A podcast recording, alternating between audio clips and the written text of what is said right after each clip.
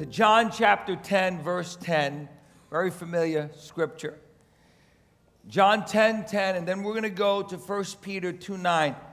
The thief's purpose is to steal and kill and destroy, but my purpose is to give them a rich and satisfying life. My purpose is that you might have life and that life more abundantly. 1 Peter 2 9. But you are a chosen people, a royal priesthood, a holy nation, and a people for God's own possession to proclaim the virtues of Him who called you out of darkness into His marvelous light. This afternoon, I want to continue my series entitled Lost. Some things get lost along the way. And last week, we learned that the church in general has lost its fire, it's lost its passion. In a lot of ways, it's become lukewarm, neither hot or cold. And, and Jesus wants us to understand that we need to be intentional that we cannot lose our intensity when it comes to the things of God. But this afternoon, I want to speak to you about something else that gets lost along the way. I want to ask you a question Have you ever lost your wallet or your identity? Wow, I tell you, it's a scary thing. In fact, one time my wife was at Costco and she was shopping and she was putting the groceries in the back of the car. And, and you got to be really careful, guys. And somebody literally snuck on the side of the car, opened the door, and snatched her wallet. They're doing that at gas stations, they're doing it everywhere. And within one hour, they actually bought so much stuff, thousands of dollars. They had my wife's license, and it took a long time to actually rectify the situation. It's called identity theft that they actually take your credit card and they pretend that they are you. And the truth is that according to the Federal Trade Commission, as many as 9 million Americans have their identity stolen each year. 400,000 of them are children. Can you imagine that? A person's identity is a very valuable thing to a thief. And the truth is, there are people all around the world that want to hack into you and steal your identity. And Jesus tells us that the thief comes to rob, steal, kill, and destroy. And the truth is, the devil wants to hack into your spiritual identity. He wants to hack into your spiritual inheritance. He wants to hack into you spiritually, and he wants to steal your identity that's found in Jesus Christ. Now, please forgive me if you're new here, I tend to get a little excited. And right now, the devil would love nothing more than to rob your identity, to steal your credit, to kill your purpose, and destroy your life. And he often does that by starting out stealing your identity. You see, the truth is, there's a lot of Christians that are saved. When I say saved, I mean they're going to heaven. They've accepted Jesus Christ as their Savior, but they're not living a satisfying, abundant life. They're just going through the motions, but they're, they're living in fear.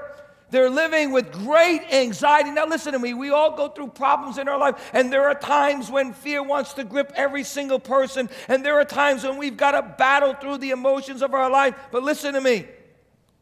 Even though we have to battle through all of that, God still wants us to be an overcomer. He wants us to learn how to go in the prayer closet. He wants us to learn how to do spiritual battle and come out on the other side saying, But I can do all things through Christ who gives me strength. Somebody help me out. Somebody say amen in this place. But the truth is, the enemy of their soul has stolen their spiritual identity. It's not that they're not saved, it's just that they don't know what belongs to them. They don't know how to act as a Christian. They don't have confidence in their life. You see, the truth is, our confidence is always tied to our spiritual identity found in Christ. You know, King David, before he was a king, he was a young man who went up against the giant, and the Bible says that David walked with incredible confidence and he fought with incredible confidence. Why? Because he said to the giant, Listen, you come with swords and spears and you come with javelins, but I come to you because I know a great God and I'm in covenant relationship with this God, and my identity is found in God. So I'm taking you down, baby. And let me tell you something when you've got the right spiritual identity and you know that you are blessed by God because you're in covenant relationship with Jesus, no matter what you go through in your life, you're going to be able to look at the giants in your life. You're going to be able to look at the difficulties in your life. You're going to even be able to walk through the valley of the shadow of death. You're going to even be able to face death and know this one thing joy will come in the morning because your identity is found in Jesus Christ. Come on, somebody. Hallelujah. See, the problem with the Israelites, the Israelites is they lost their confidence. God told them that they were going to be giant killers in the promised land. The Bible says they go into the promised land, they come out of the promised land. Ten of them said, We are not giant killers, we're grasshoppers. The Bible says we seem like grasshoppers in our own sight. So they were turned from giant killers into grasshoppers. And that's what the enemy wants to turn you into a grasshopper. But when you know who you are, you can face life with confidence. And one thing that will strengthen you is this keen awareness, this absolute assurance, this undying confidence that you belong to God. You are who God says you are, and you can do what God says you can do. And the truth is, this afternoon, some of us have lost our confidence. Come on, let's be honest. We've lost our faith some of us, in a great God. We've lost our ability to believe that God can do miracles in our life, that God will help us. Even when we fall, the righteous will get back seven times. Even when we fall, we'll get back up again. Why? Because we know that God is holding our hands. But some of us, we've lost our sense of identity. We're having what's called, listen to me, uh, an identity crisis. And the truth is, at one time you were confident. You know what I'm talking about.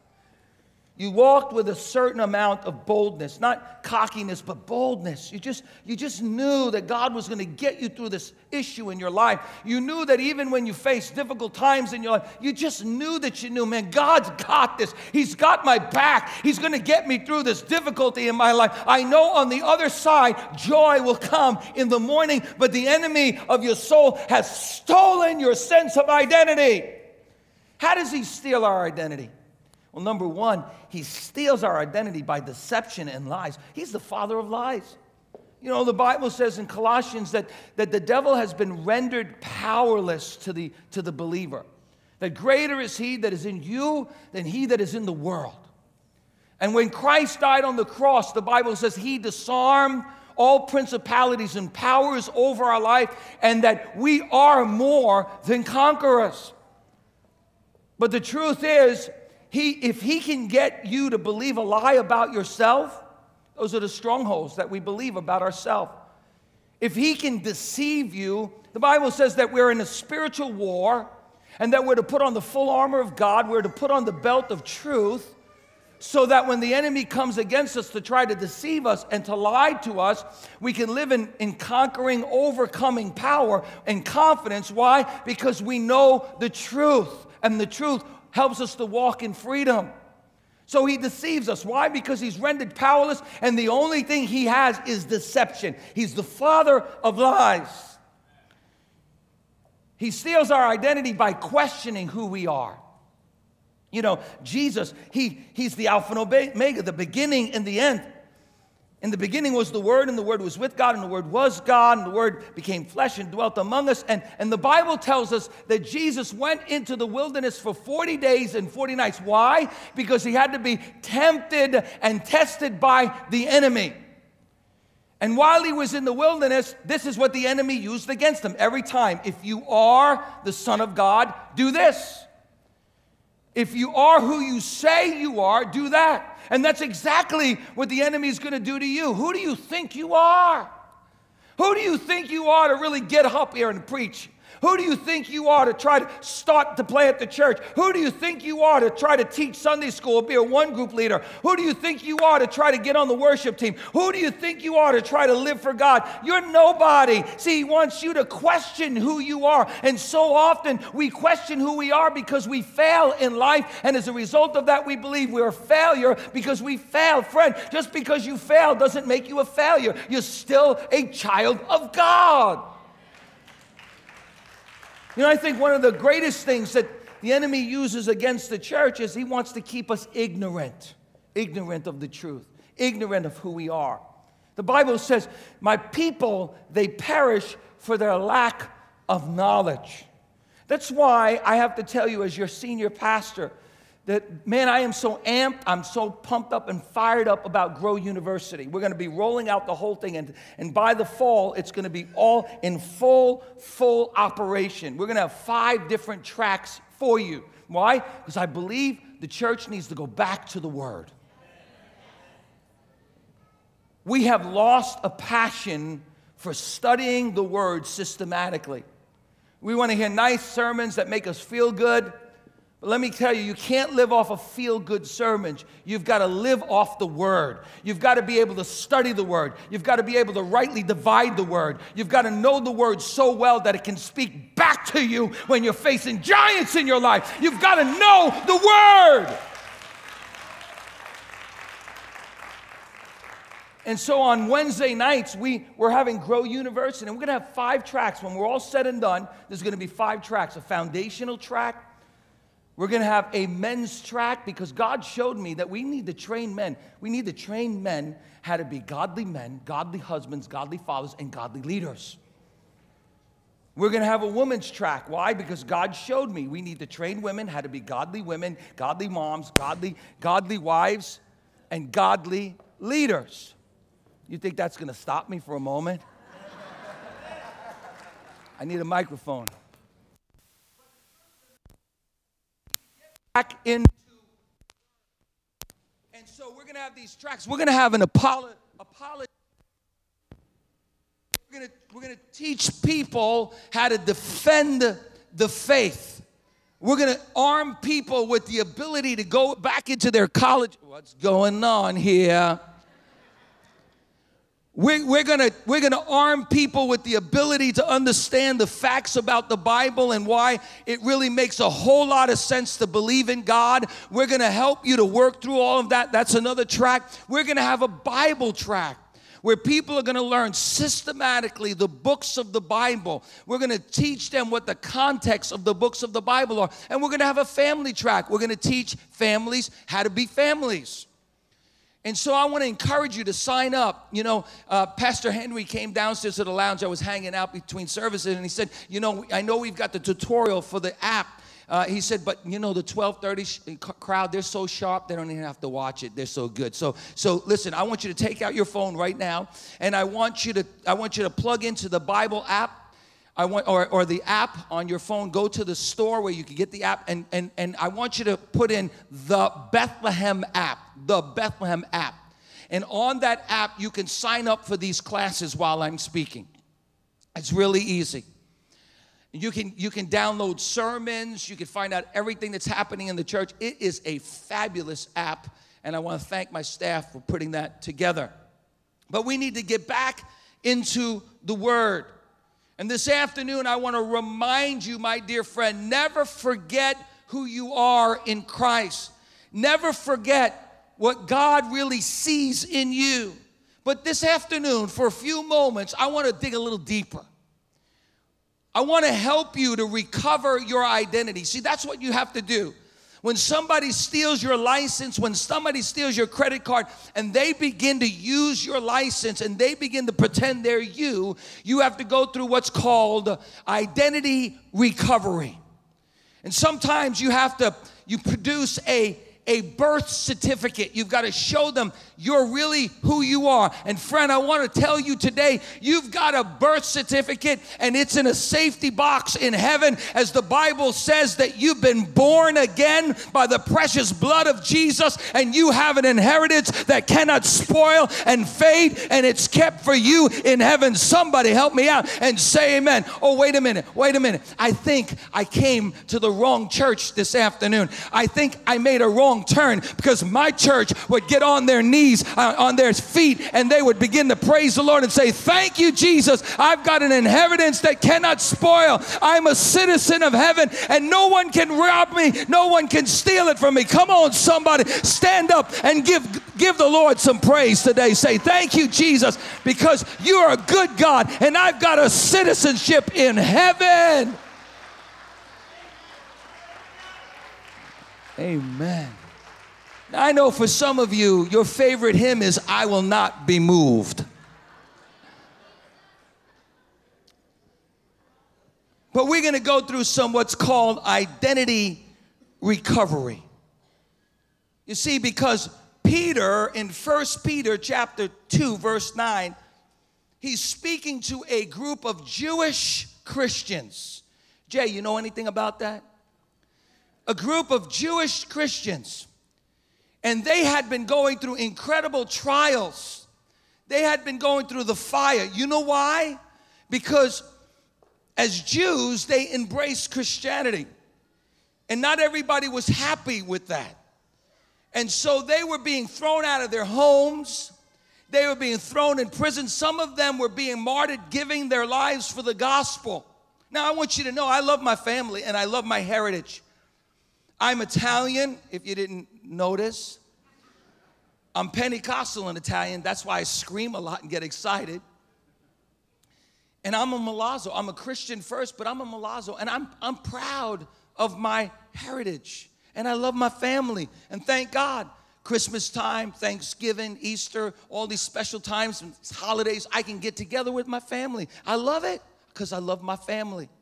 I know some of you, that's the time you say, Thank God I get on a plane and get away from my family. but I love my family. And just think for a moment, please, think for a moment if you embrace Christ like it's happening all around the world today. You embrace Christ, and your family literally rips their sleeves and says to you, You are dead. You're not a part of my family anymore. I don't even recognize that you're alive. And they put you out of the temple, they put you out of the synagogue, like they were happening there, that, that was happening there, where people were actually being persecuted because they embraced Christ. And as a result of that, they were going through what was called called an identity crisis, and Peter had to remind them of who they were. Because it's hard, man, when you go through things like that. You're kind of wondering, who am I? You know, they grew up all their life understanding that they were Hebrew. They understood their culture. Everything about them was Hebrew, everything about them was Jewish.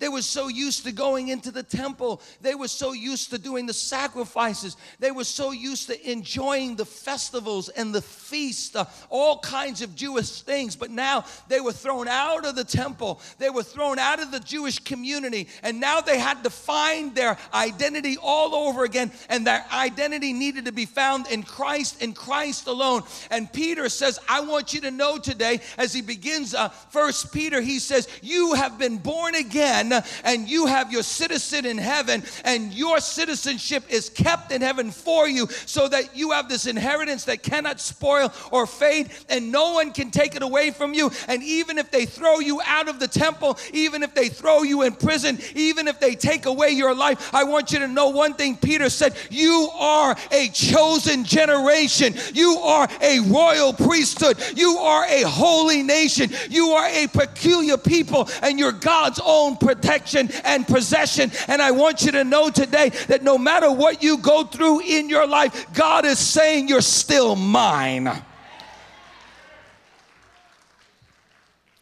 So Peter begins to tell them, he says, The first thing I want to remind you is this that you are a chosen race.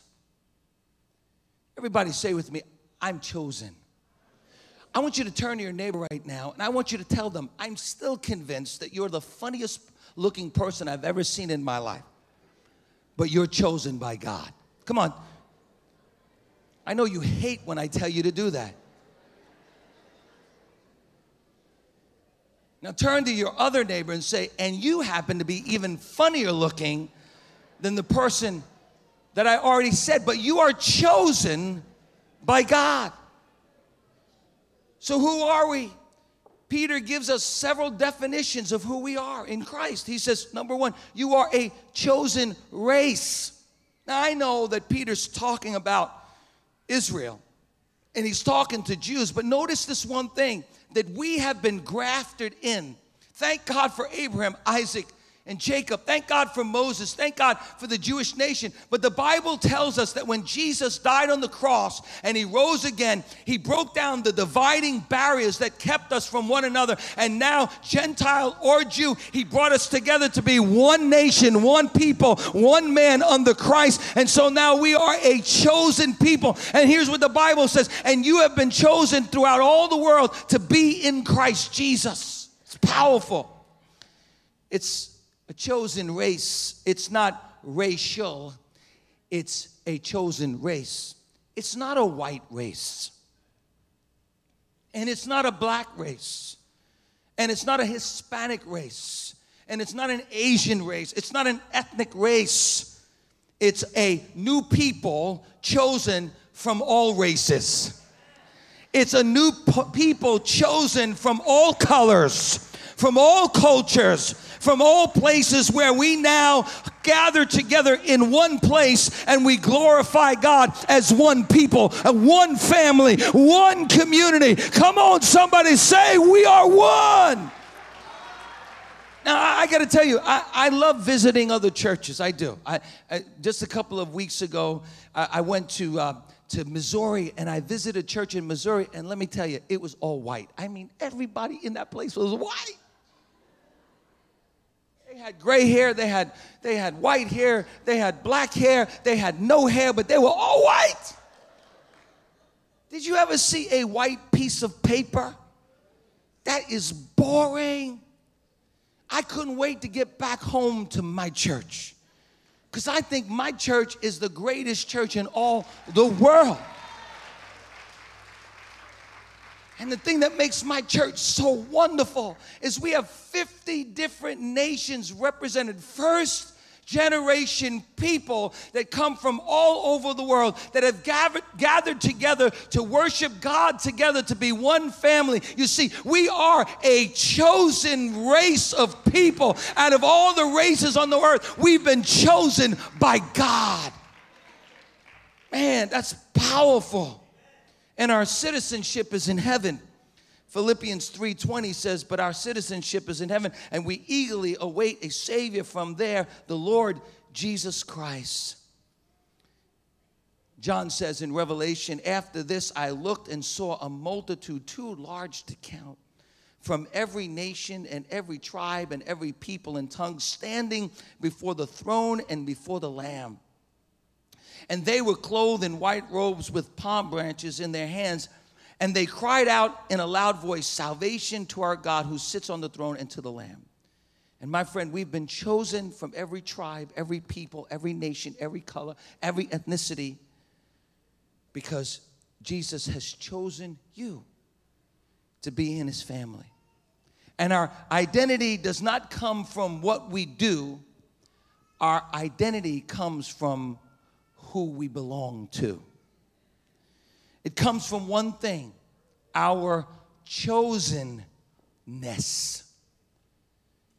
That the Bible tells us that before we were born, before the world was ever created, before the, the master plans, before the blueprint was ever even communicated to anyone in heaven other than the Son and the Holy Spirit, the Bible says that God chose you before the foundations of the world, that you should be found in Him blameless and holy, and you should be adopted as sons and daughters through the powerful grace of the Lord Jesus Christ. Before the world was ever created, God chose chose you to be in his kingdom. Everybody say, I'm chosen. Jesus said, You didn't choose me, but I chose you. And I appointed you that you would go bear fruit and that you, your fruit would remain so that whatever you ask of the Father in my name, he may give it to you. I love this one. Deuteronomy says, For you are a holy people to the Lord your God. The Lord your God has chosen you to be a people for his own possession out of all the peoples who are on the face of the earth. And your identity doesn't come from where you came from, your identity comes from where he came from to come down to earth, die on the cross for your sins, so you might be adopted into the family of God. I want you to say with me, my chosenness becomes my identity. And my identity comes from my chosenness. You've been chosen by God. That leads me to the second point. Not only are you chosen by God, but the Bible tells us that we are a kingly priesthood, that we are a royal priesthood. Now, when you think of the Old Testament and you recognize the power of what Peter is saying, Peter's talking to Jewish Christians. They fully understand, listen to me, they fully understand the sacrificial system of the Jewish laws and regulations. They, they understand the tabernacle very well. They understand that God said to Moses, Build me a tabernacle according to the pattern. They understand that in the tabernacle there was an outer court, there was an inner court, there was a holy place, and there was the Holy of Holies. And they understood very well that there was only one man that could go into the Holy of Holies, and that was Aaron, the high priest. And he could only go into the presence of God once a year. And he would bring the blood of a lamb, and he would go into the Holy of Holies, and he would sprinkle the mercy seat, and he would come out and he would declare the people of God, the Israelites, that they were clean, they were forgiven, they were atoned for. It was called the Day of Atonement, Yom Kippur. And they understood that no one was allowed into the presence of Almighty God but the high priest. And it was only because he was carrying the blood of a lamb. And now Jesus comes, and John the Baptist says, Behold, the Lamb of God who takes away the sins of the world. And so now Peter says, But you are a chosen people, that God chose you to be in his family but that you are also a kingly priesthood or a royal priesthood. And man, when he said that, they recognized that he was saying that they have permission now to go into the very throne room of God. That now, because of what Christ did on the cross, that when he died on the cross, he, he ripped the veil in two, and the Bible says he gave us access into the very presence of God. So now it's not just one man who goes into the presence of God, but now because of what Jesus did, you and I have access into the very presence of God. As the Bible says, he's our high priest, and he's been touched with the feelings of our infirmity, and he's been tempted in all ways like we are tempted. Therefore, we can go boldly into the throne of grace to receive mercy in a time time of need. You have access to God. You don't need a mediator because you've got Jesus as your mediator. You don't need a man. You don't need somebody to go for you. You can go yourself. Now, now I understand that there are some factions in the Christian faith who want to deceive you to tell you that you need a man. That's that that's control. Want to keep you ignorant of the word. let me be honest, I'm going to be bold right now. I'm going to tell you that there are some factions in the Christian church today that would tell you that you need a priest so that you can confess to the priest so he can go to God. But the Bible says there's one mediator between God and man, the man Jesus Christ. And you can come to Jesus yourself. You've got divine access into the very presence of God. That's powerful. It's the priesthood of every believer. It's called that every believer can go and be a priest before God. And, and, and listen what Hebrews chapter 10 says, So, dear brothers and sisters, we can boldly enter heaven's most holy place because of the blood of Jesus Christ. Listen to the words he says. That word boldly means confidently. That we can have confidence in prayer. That we can have confidence to go into the presence of God. We don't have to cower in the presence of God. We don't have to send somebody else in our stead because we've been chosen by God. We can go into the very presence of God. I love when I go somewhere and I'm standing on a long line and somebody spots me, somebody important spots me, and they go, Oh, hey, there's Steve. And they're like, Come over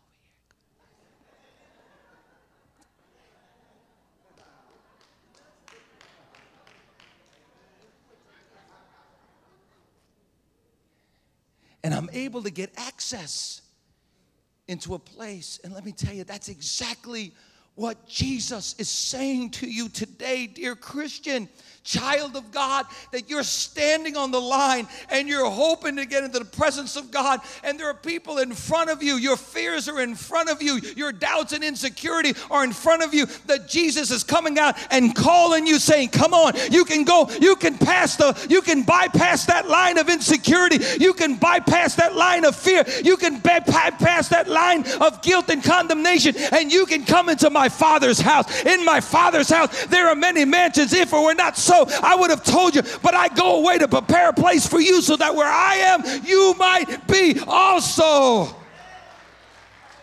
Very presence of God. Listen what he says Jesus opened a new and life giving way through the curtain into the most holy place. And since we have a high priest who rules over God's house, this rules over God's house let us go right. Let listen, listen, listen, listen, listen, listen. Lean forward a little bit. Go ahead. Go ahead. You got to get this one. Let us go right into the presence of God with sincere hearts, fully trusting Him. For our guilty conscience has been sprinkled with Christ's blood to make us clean, and our bodies have been washed with pure water. My friend, we no longer need a priest to pray for us because we've got the high priest who goes in for us. We're a priest. But, but not only do we have access, but we have responsibility as a priest.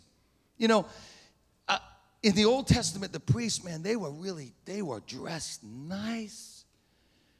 I mean, they had this robe on and they had this ephod and on the ephod with all these like gems, and they were looking good, and they would go into the presence of God with this incredible robe on.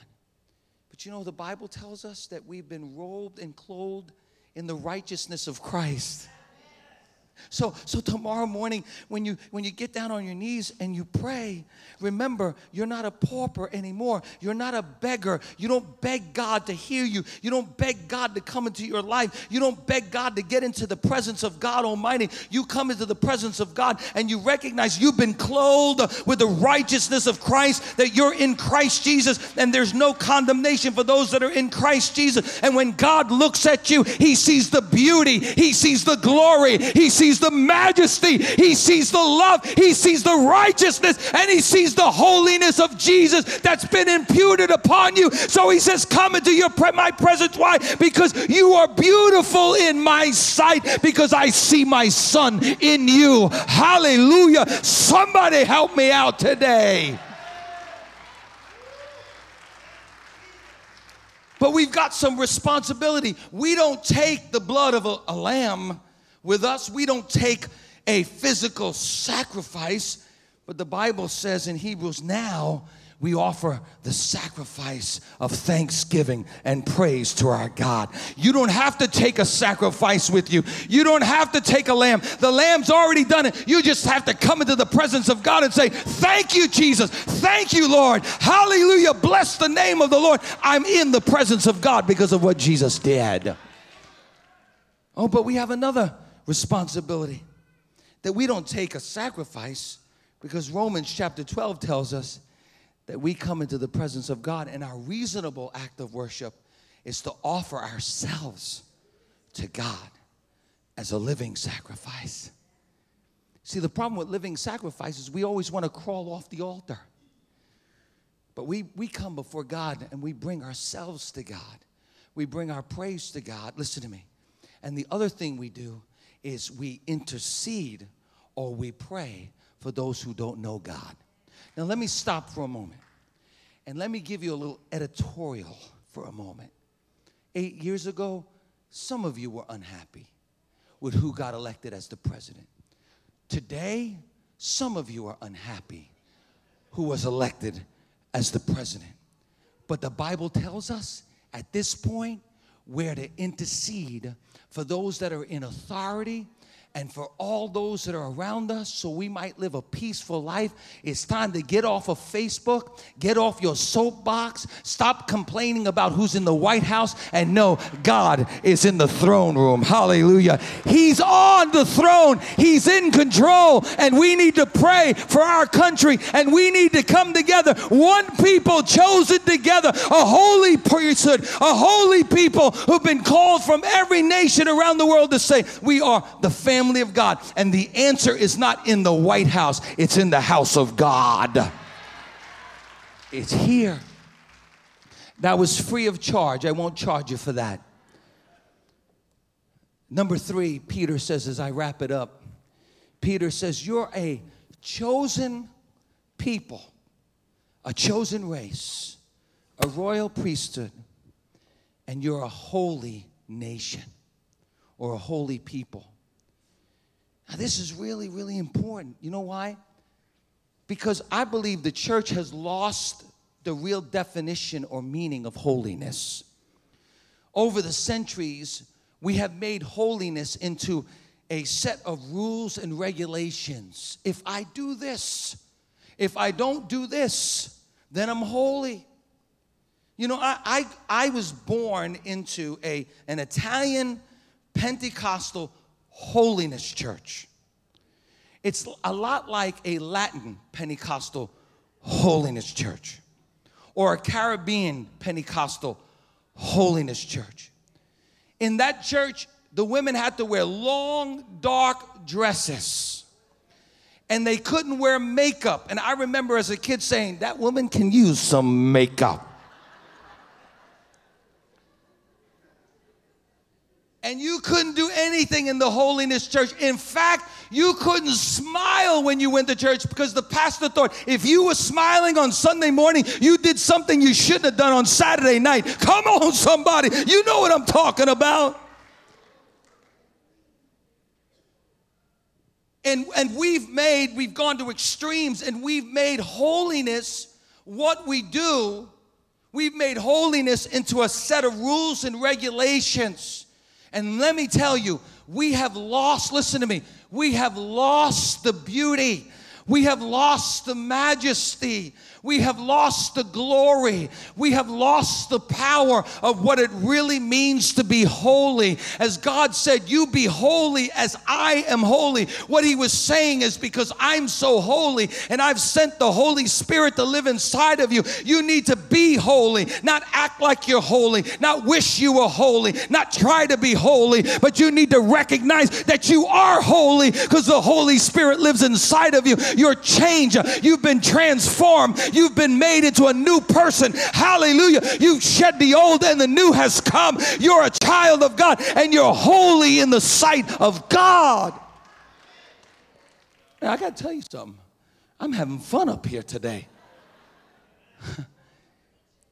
you know, my week was crazy this week. I was so busy up to Wednesday night. We had a business meeting. I'm so proud of you people here today because let me tell you, the church has decided to go forward, buy property, and expand. I'm proud of you so much. We had this meeting, it was so busy we got up i got up at 3.15 in the morning on thursday got on a plane by 5.30 6 o'clock in the am went to florida was there for one day flew back so i can be at a young adult youth convention spoke at the youth convention till 10 o'clock last night screamed my guts out we prayed kids were getting filled with the holy spirit got up this morning and did this three times. If i could do this three times you could shout three times. Come on somebody. That's one. That's two. That's three. Hallelujah. Come on, somebody. But we have lost the majesty of holiness. So, as we close today, let me give you what holiness is. I told you what holiness is not. But holiness, number one, listen to me, is being clean. It's being cleansed by the blood of Jesus. Listen what it says in Ezekiel chapter 36. This is the gospel. Listen to this, Pastor Jared. Ezekiel 36, the gospel in the Old Testament. Then I will sprinkle clean water on you, and you will be clean. And your filth will be washed away, and you will no longer worship idols.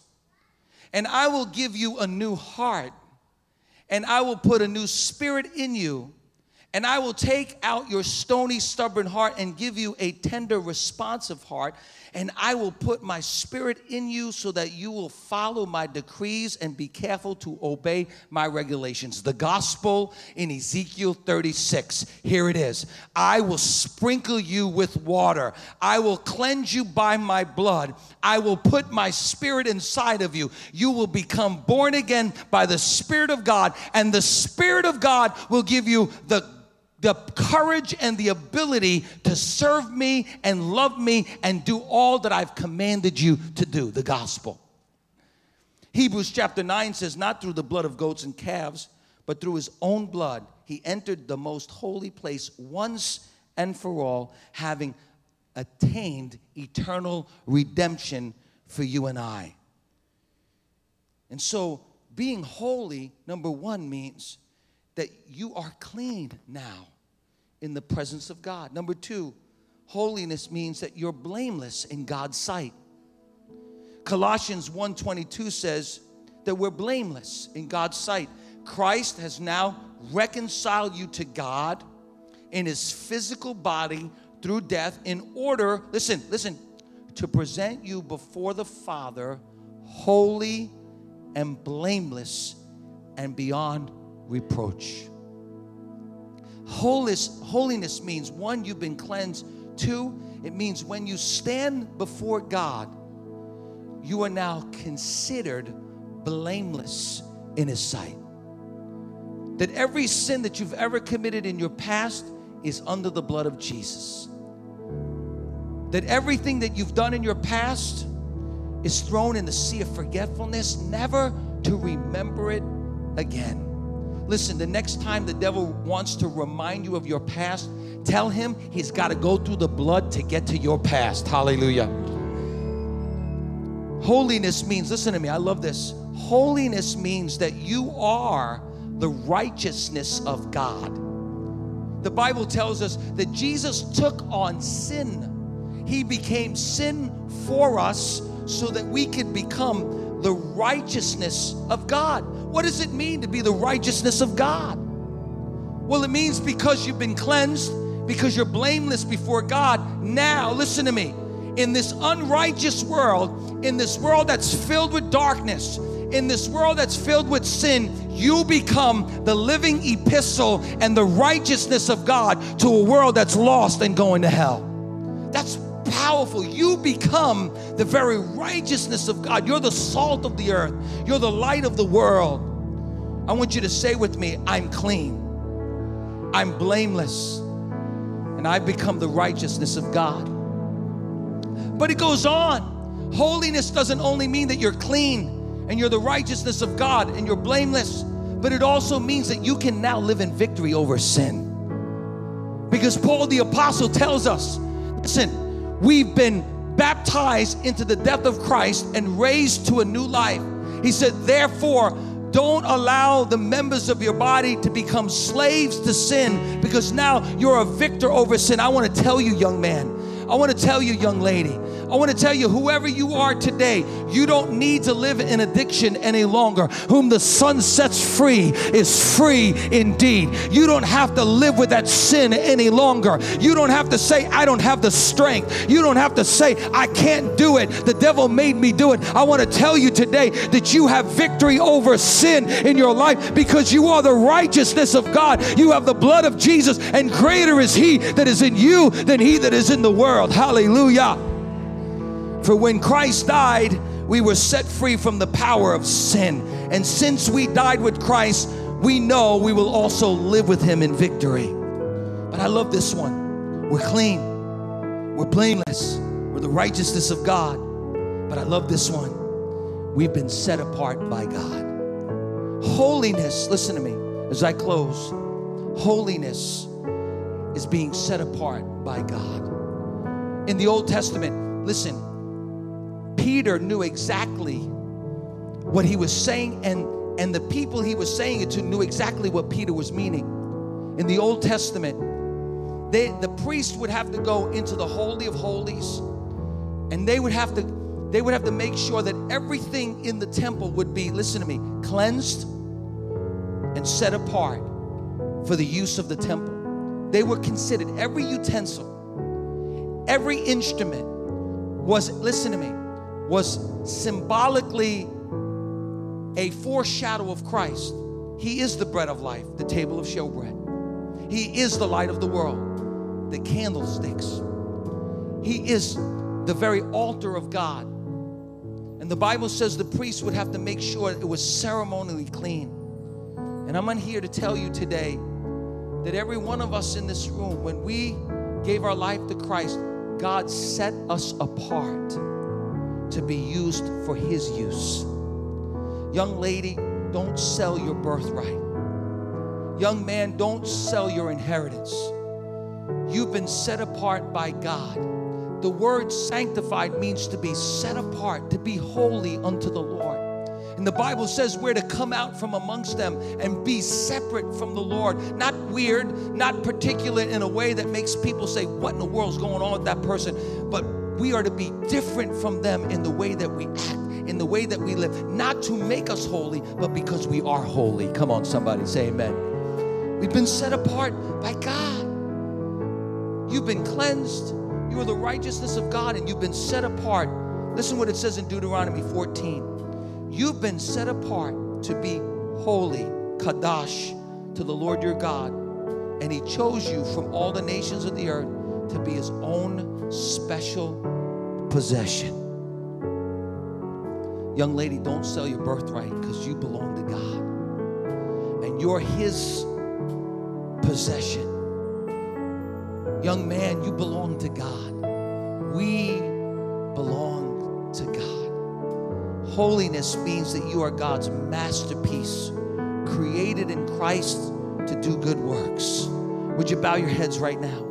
I want to pray for you this afternoon because holiness is powerful, holiness is beautiful, holiness is majestic, holiness is glorious, and holiness is who you are. Be holy, even as your God is holy.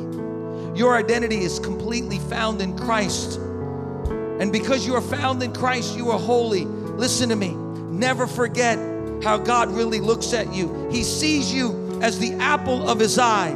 He sees you as complete in Christ.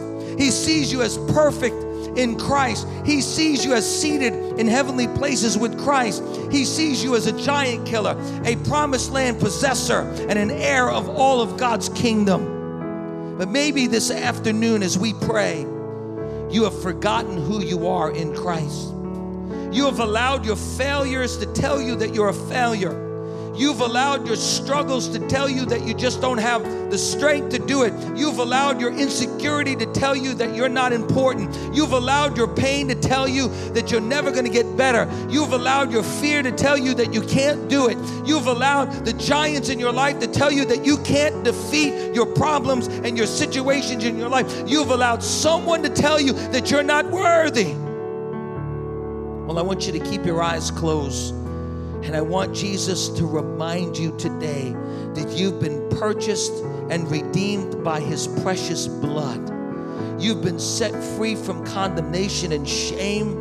You have been born again to a living hope through the resurrection of our Lord and Savior Jesus Christ, and you are a partaker of His glorious inheritance and nature. He's given you everything you need for a life of godliness. He's renewed you in the spirit of your mind. You are rooted and grounded in His love. You're able to do all things. You are spiritually seated in heavenly places. You're a new creation. The old has been shed, the new has come. You're created in the likeness of God and His righteousness and holiness. You are filled with the power of God to overcome sin and temptation and strongholds in your life. You have put on the armor of light and you can stand against the forces of darkness against you. You can boldly proclaim the mysteries of the gospel and you're able to smile at the future knowing that your king, that your father, your bridegroom is returning for you and at the twinkling of an eye you will be changed. Oh God, we thank you that, Lord, we're not going to allow the enemy to steal our identity, but we're going to walk confidently in who we are in Christ because we're no longer slaves. We are children of the Most High God. Come on, stand to your feet and sing this with me.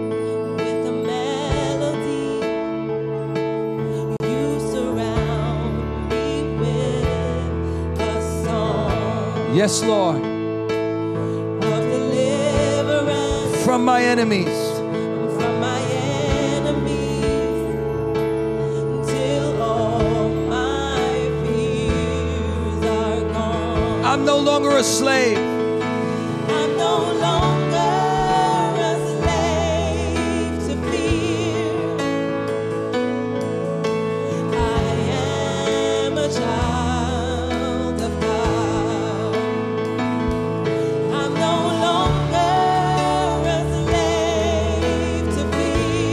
On, sing it like you mean it.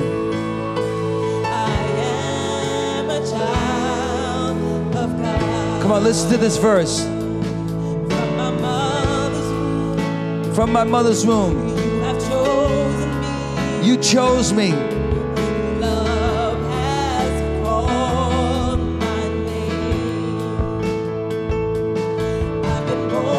I've been born again into your family. Hallelujah. Your blood flows through Come on. I'm no longer a slave. I'm no longer a slave to fear. I am a child of God. I am a child of God. I'm no longer a slave.